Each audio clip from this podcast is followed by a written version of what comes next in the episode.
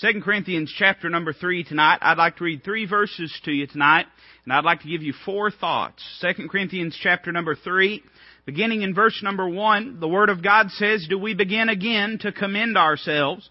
Or need we, as some others, epistles of uh, commendation to you, or letters of commendation from you? Ye are our epistle, written in our hearts, known and read of all men. Forasmuch as ye are manifestly declared to be the epistle of Christ, ministered by us, written not with ink, but with the Spirit of the living God, not in tables of stone, but in fleshy tables of the heart. Let's pray. Heavenly Father, thank you for this time that you've given us. I pray that you would apply your word just exactly where it needs to be in our hearts and lives tonight. And Father, that we would meet with you that through the Holy Ghost you would have conversation with us tonight about our heart's condition. Lord, that before we leave here, we'd find ourselves closer to you because we've been obedient to your word. Lord, we love you. We thank you for it. And We ask it all in Christ's name. Amen. Notice again verse number two very quickly. The Word of God says, Ye, speaking to the church at Corinth, ye are our epistle, written in our hearts, known and read of all men. You'll find as you study the Word of God that typology is in some ways not just confined to the Old Testament. You'll find all through the Word of God word pictures that are given and truths that are given that are expressed to us through different pictures and symbols and ideas that can help us to better understand something about that spiritual truth. And we find in our passage here tonight such a picture. And it's defined or it's represented by the use of the word epistle. Now we don't use that word very often today. We use the second word that's found in uh, verse number one, the word letter. Uh, and in fact, really the idea of letters is becoming a thing of the past very rapidly. But most of you have grown up in the letter writing generation. And if you owe anybody money, you still know about letters because they send them to you. Or if you ever put your name down on any kind of uh, sweepstakes thing or uh, filled out a card somewhere at a restaurant, then you know about letters because they're still sending things to you. A letter is meant to convey thought from one mind to another. It is meant to take a message or a truth and move it from my mind to your mind. It is a, a vehicle for thought or idea. Word of God tells us that as believers, we are letters, we are epistles of Jesus Christ. Can I say that a letter uh, does not do much good unless it says the right thing and gets to the right person? You know, uh, we live in a day where everything has gone to email, and I think it's become, we've cheapened the idea of a letter. There used to be a time when somebody sent you a letter and it meant something. But can I say that in a day of mass evangelism, and I'll be honest, we do have mass evangelism in the day that we, don't have mass revival, and we're not seeing masses saved necessarily, but never has the gospel been propagated as much as it is today. Can I say that there is an effect that you can have just the very same way that if you were to go to your mailbox, open your mailbox and find a handwritten letter that means something, it automatically climbed to the top of the stack You'd push all the other le- the, the letter you got from the bank, the le- the advertisement you got from the from the dish satellite people, uh, you know the coupons that you got from uh, the the whatever organization in your neighborhood, whatever little publication in your neighborhood sends out uh, those types of things. If you saw a handwritten letter, it would immediately climb to the top because you knew that somebody took the time and took the effort to sit down. It was important what they were writing to you. Could I say that in the day that we live in, when there is mass evangelism and just mass information in general, that the way you get to the top of the stack is by letting people see the life that you live for Jesus Christ. There's nothing that replaces living for Jesus Christ. That's true of every area of the Christian walk. That's true in our prayer life. That's true in our church life. And that's true in our evangelism. You can talk all day long, but it's not going to mean anything unless they see you living it.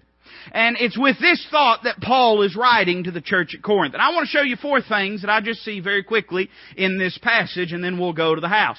Notice first off the source of this epistle or the source of this letter. Look with me at verse number three. Paul says, For as much as ye are manifestly declared to be the epistle of who? Of Christ. Can I say that your whole life ought to represent Jesus Christ? Not just a portion, not just on Sundays or on Wednesdays, but your entire life ought to be about Jesus Christ. We live in a day where church is something that we seek to compartmentalize and uh, shove it on down to the uh, beginning of the week and uh, get it out of the way and then get it done with and ignore it and go to the house and be done with our responsibility to the Lord. But can I say that just as this letter is a letter from Christ, meaning that the messages, the ideals, the truths in are all going to be from Him. I mean, when somebody writes you a letter, you know you're hearing from them. That letter is from them and it's usually all about what's in their mind and their thoughts. That same truth applies to us as believers. We ought to, above anything else, be about Jesus Christ in the way that we live. It ought to be that Christ consumes our life. Me and my wife were talking on the way in tonight, and we are talking about all the activities that we have. We got a lot of stuff going on around here, and uh, I know I can say this. Nobody's going to get upset with me because I'm preaching to the Wednesday night crowd. I'm preaching to the crowd that's involved, and I'm aware of that. But if I can just encourage you tonight, we were talking about all the things involved, and I said it's my desire that the house of God consumes the life of the people of Walridge Baptist Church. Now some folks would say, well, you know, that's asking too much, preacher. Well, nobody's going to come and drag you at gunpoint. We still live in America. You can still do as you please. But I'll tell you right now, the only way you're going to live for Him is to become consumed by Him. The thing that our kids need, the things that our family members need, they need to see a life that is consumed with Jesus Christ we see that he is the author. Notice the second thing, we see the ministers. What does it say? The epistle of Christ ministered by us. Can I say that God puts people in your life to help you with your, with your Christian life and with your testimony? Uh, we don't always like to receive advice, but you know, if you're going to get a letter, a lot of times you're going to get advice. Amen. And uh, God puts people in our lives. Now, I don't say this to puff me up. I don't say this to elevate my influence in your life whatsoever. Uh, if I don't have any influence in your life now, I probably won't at the end of this message. So I don't say it for that purpose. But I'm just merely saying uh, that Paul said God's put us in your life to minister to your testimony there's a lot of things that we hear, you know, and, and I was a, I was a Christian school kid, and I was mean, because Christian school kids are. And I had people in my life that tried to help me along the way. Some of them really helped me, and I listened to them and I received it. But others of them I didn't. And sometimes it was the approach that they had, but then sometimes it was just my own uh, filthy and rotten rebellion. And I can think back to people that God placed in my life and they told me about things I need to watch out for. They talked to me about things that could harm my testimony. They talked to me about my influence and, and the opportunity that I had to be a, to be the kind of Christian that could lead people to Christ. And some of them I just brushed them off. That's just the truth. Some of them I dismissed and I ignored. But I look back at my life now and realize I would have been the better for it if I had listened because God was trying to use them to help my testimony. We don't always like to hear it when something's wrong. I mean, that's the truth. I don't any more than you do. Uh, sometimes when folks uh, come to us and talk to us and tell us about things in our life that need to be changed or need to be better, sometimes we either dismiss them or sometimes we despise them. But we better be careful because we might just be despising the wisdom that God is trying to place in our lives. Paul says we had an impact. And I understand Paul's writing about the vindication of ministry. But it doesn't change the fact that Paul says God was trying to do something in your life and He used us to do it. Now there's times God will split heaven open it seems and just step down into your life and show you something. I've had God do that for me. You probably have for you. But that is not the norm. Most of the time God uses people. Most of the time God uses folks in the right place and in the right time, and if we're in the right spirit, we'll receive it in the right way, and the right thing will happen. But too often in my life and in your life, it's probably been true that God has tried to deal with us, but maybe because of the person, maybe because of their approach, maybe because of where we were at, we shut them out and shut them off, wanted nothing to do with their advice or with their encouragement or with the lesson they were teaching us, and we completely missed what God was trying to do. Paul's saying what you are now, you are because of Christ, but Christ used us in your life to bring you to closer walk. You ought to look for people like that that help you in your life. if I could give, and I know the young people are upstairs with Brother Carey, and they're, I know they're getting preached to better than they would if they was down here. But, but if I could say one thing to young people tonight, and I'll say it to you because most of y'all feel like young people anyway, I know you do. But if I could say one thing to young people, uh, to, uh, tonight, I would say this, surround yourself with people that God can use to help you. Don't surround yourself with folks that's going to drag you down. I've known folks in life that they spend all their time, I mean, they, they, they wanted to live for the Lord. They spent all their time on the telephone talking to folks that drug them down. Folks that griped and moaned and complained and gossiped and were negative. And listen, I'm not, I'm not Norman Vincent Peale. I don't believe in the power of positive thinking. But I do believe that, that our life, I mean, it, you know, it, it's, what we put in is what we put out. I mean, that's true. What we allow into our lives is, is what our life produces. If you put trash in your life, and that's true of people too, and I'm not saying those people are, are unimportant or that those people ought not be loved, but I'm saying that if you let those people in your life and let them affect you, they'll drag you down, they'll get you to the place that you're of no use for the gospel of Jesus Christ. We need to have people around us that are going to help us that are going to encourage us. That's part of the reason we ought to be consumed with the house. And now, remember, I'm preaching the Wednesday night crowd. I'm not throwing rocks at anyone. You're here because you love the Lord and you want to be here. Uh, so I'm not fussing at you. I, if anything, I'm preaching to those that ain't here. But let me encourage you by saying that we ought to be consumed with the house of God because that's what's going to build us up. That's what's going to build us up and that's what's going to lift Him up. So that's the design of it. Uh, you, you'll be best. Don't get me wrong. You can find folks in the house of God that are that way, just like you can outside. But there's a lot less of them, or there ought to be a lot less of them. And so it'll help us by doing that. We see the source, but I want you to notice secondly the scope of this epistle. Every letter is written to somebody. Even an open letter is written with somebody in mind. And what does Paul say about this letter that's been written. Now remember, a letter is given for the purpose of conveying thought or idea from one mind to another mind. That's the very reason that we do it. Uh, anytime you put pen to paper, that's your idea is to take what's in here and what's to put it somewhere where men can see it, even if it's just you that's going to see it, even if it's just a note of reminder, you're putting it on paper so that it'll be somewhere where it can be viewed and observed. So who's viewing us? Look what it says in verse 2. Uh, Paul says, Ye are our epistle written in our hearts, known and read of all men. Known and read of all men. Can I just preface what I'm about to say by saying everybody has a testimony? Everybody. Maybe a good testimony, maybe a bad testimony. But we all have a testimony.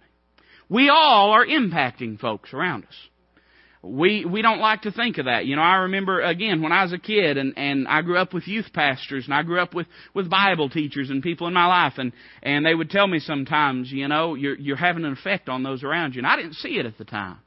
I don't know that I even see it that much now. But but I would think to myself, nobody's paying attention to me. Little did I know that there sure were people paying attention to me. And some of you may think, well, preacher, you know, nobody pays attention to me. Nobody pays attention. Somebody's paying attention. Somebody's watching you.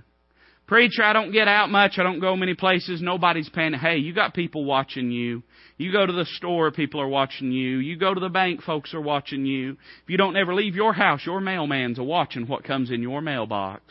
There's always somebody watching you. Notice the two thoughts here. I want to say first off, and these are just, I mean, this ain't real good preaching, but, but it'll help you. I want you to notice first off that we wear a label. What does it say? We're known of all men. We're known of all men. I would venture to say that everybody in here has at least one person in their life that knows they're a Christian.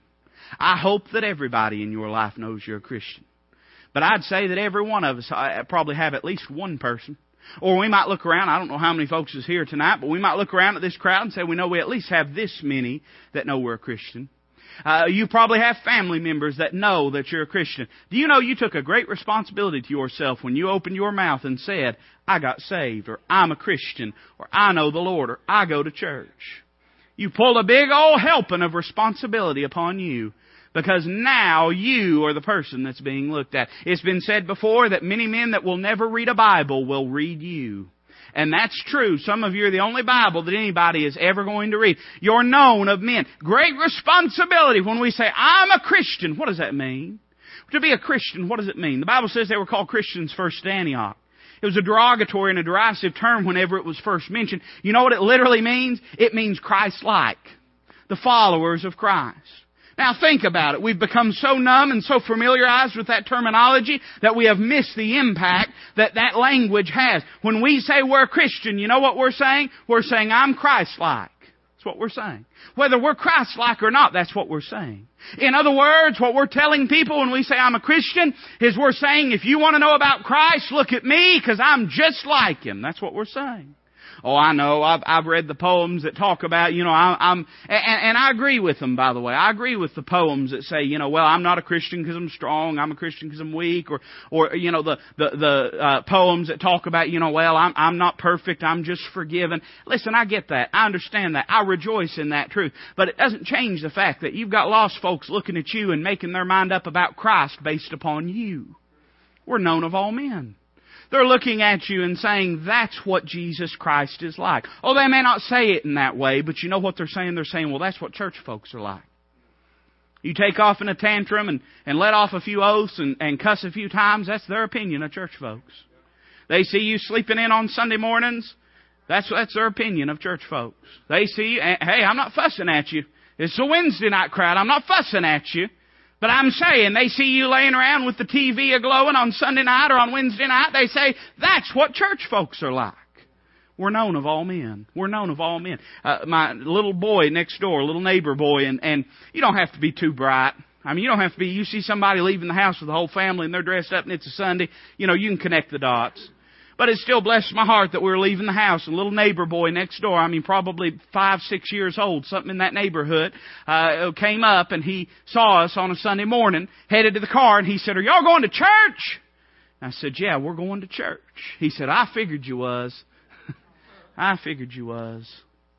And a lot of you, when they see the way that you live, and you say, Well, I'm a Christian, they say, I figured you was.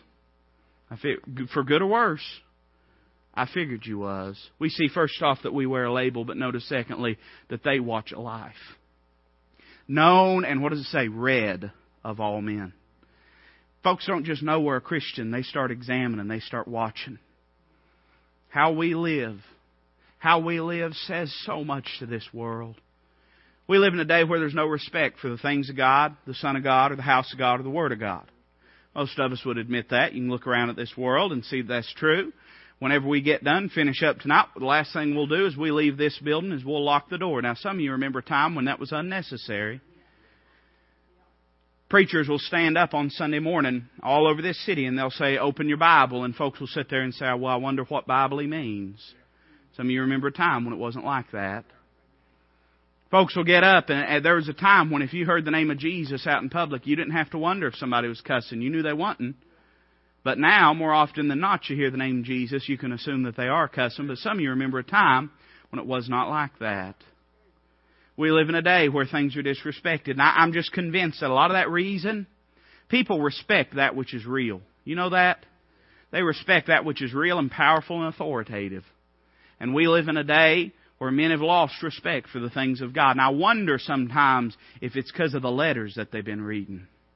I wonder sometimes if it's because they don't see authority and power and reality in the lives of those letters that they're reading. And they say, well, there might, must not be much to that Christ fella. Because look at his Christians. We see that they watch a life. Notice, second, uh, thirdly, fourth, fifth, I don't know. Notice the substance of these letters. And, and I'm, I'm just going to be honest with you. This isn't right there in the text. But I don't believe we're doing damage to Scripture by, by just touching on this. Do you know that a letter, a letter, the power of a letter is determined by the substance. The opening of the letter is determined by the name that bears it. But the impact of it's determined by the substance. Notice two things about the substance of these letters that must be right. I would say that first off, they ought to have the right message. We can't help folks if we don't have the right message. And that's true not only of our testimony and our lives in that sense, but we ought to point people clearly to Jesus Christ.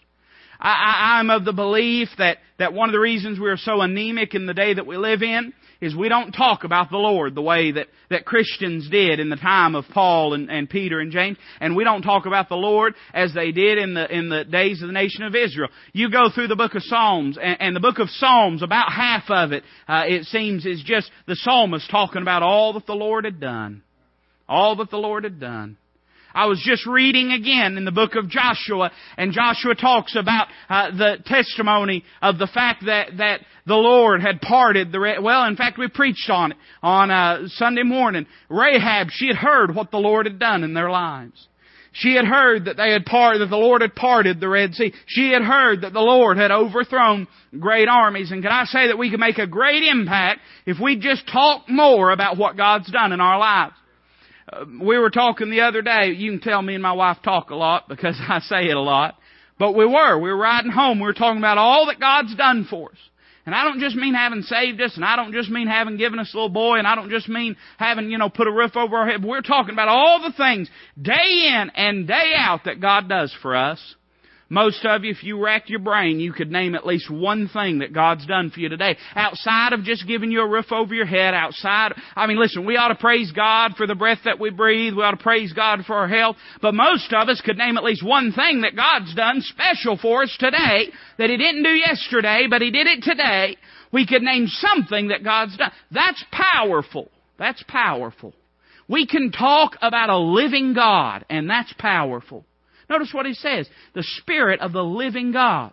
Do you understand that God does things in your life day in and day out? You ought to tell sinners about those things. If we talk about them more, maybe they wouldn't be so convinced that our God's dead. If we go to sinners and say, let me tell you what God did for them, they may laugh at you, but guess what? They're going to laugh at you anyway. Don't worry about that. And you may have a whole room for, uh, full of them laugh at you, but then there may be one old boy in that room that says, well man, I sure hear these Christians talking an awful lot about what God does for them. Might say that maybe that kind of God could do something in my life. We ought to talk about the prayers that God answers for us. Not just in the church house. We ought to talk about them in the church house, but not just here.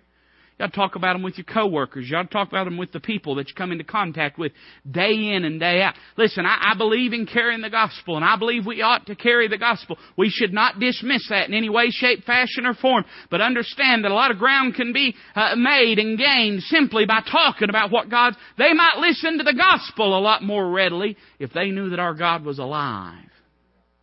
We ought not shy away from that. We ought to have the right message. But then notice, secondly, a letter not only has to have the right message to be effective, but it's got to be written in the right manner. There's a lot of times you can say the right thing in the wrong way and not get the message across. I'm not talking about I'm not talking about compromising. I'm not talking about watering down. But most of us know that this is true. That there's a lot of Christians out here that just have a nasty attitude.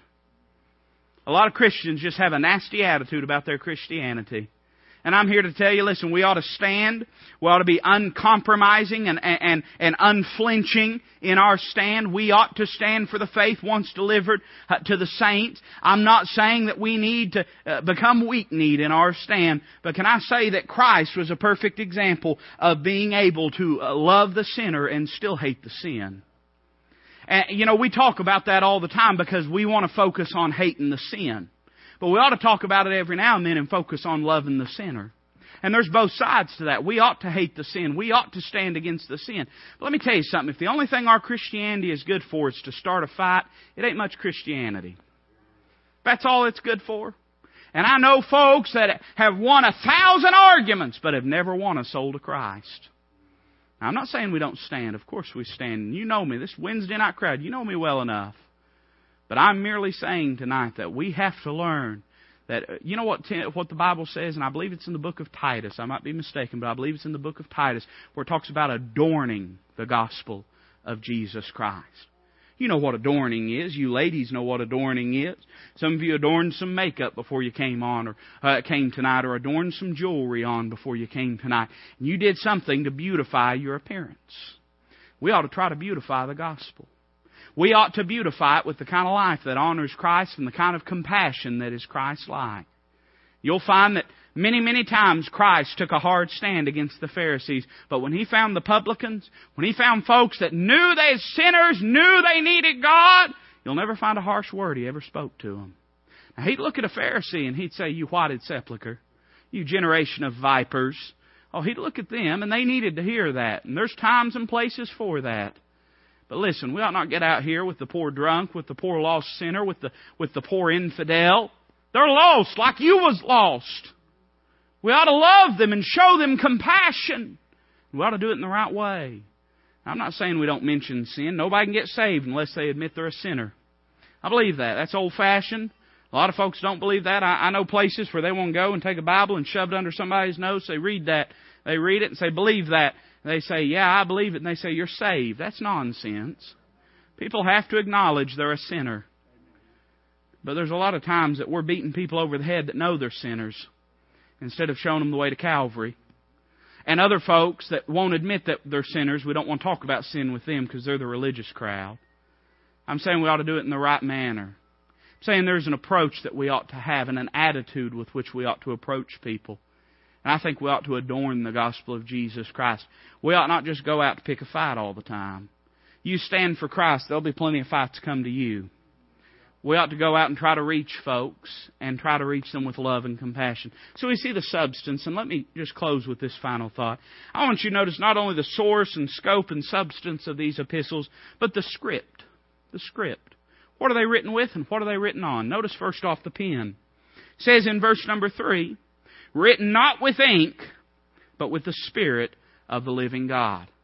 Can I say that your testimony can only be what it needs to be in as much as you yield to the Holy Ghost? I was talking to the preacher that did our prayer breakfast, Brother Tracy, and we were just talking about, we actually was talking about the book of Galatians and the Spirit of God. And he, shared this with me, and, it, struck in my mind, and I think it's going to stay there for a while. I hope it does. He said that, Uh, you know, he, he knew that, that you get saved by grace. As soon as he got saved, he knew that's, you get saved by grace.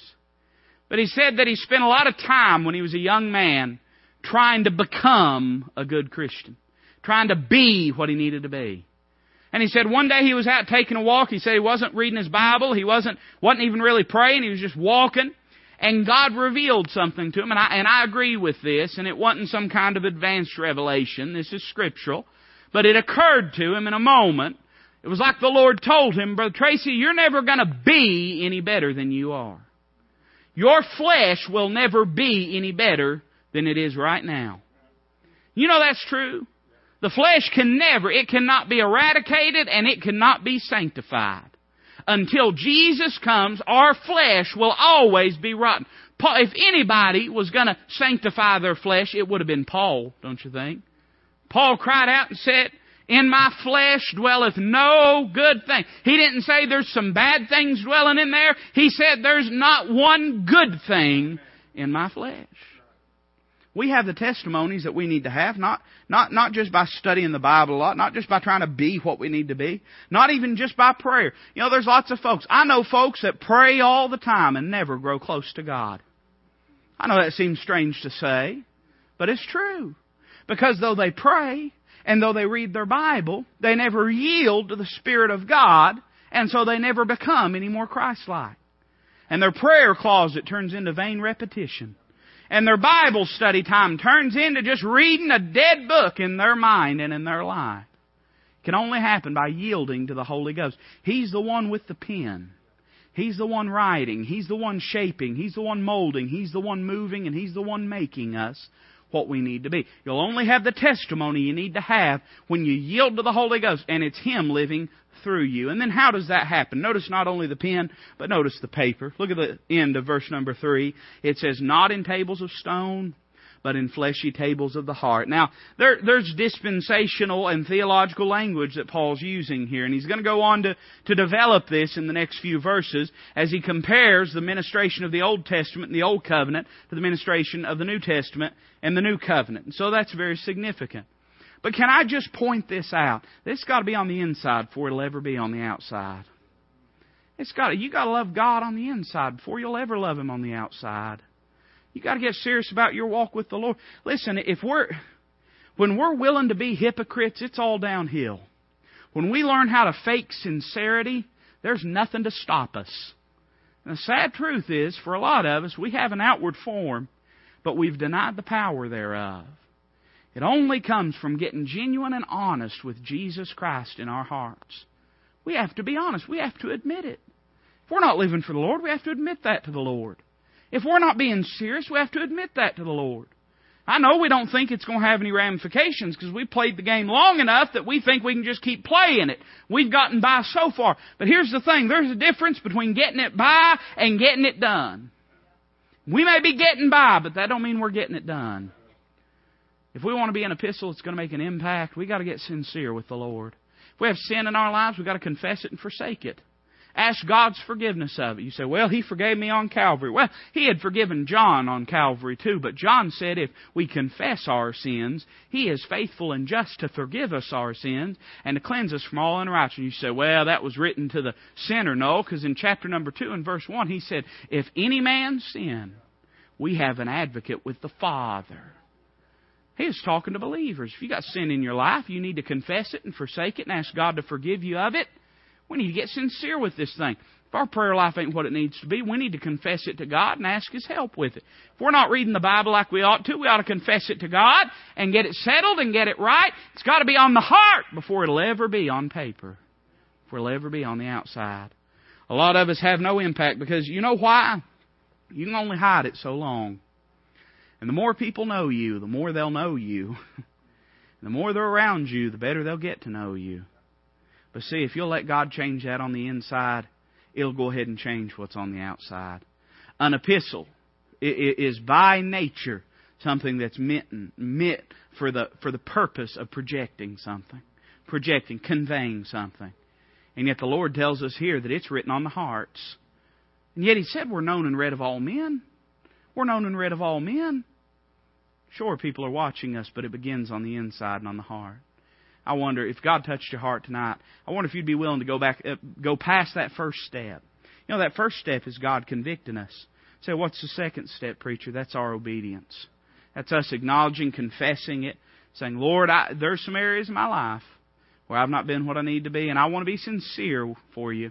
I want to be sincere with you. I know if I don't confess it to you and forsake it, that, that I can't move on, I can't move ahead. If God's done that tonight, I want you to be honest now, and I want you to to approach unto the Lord, I want you to get it settled with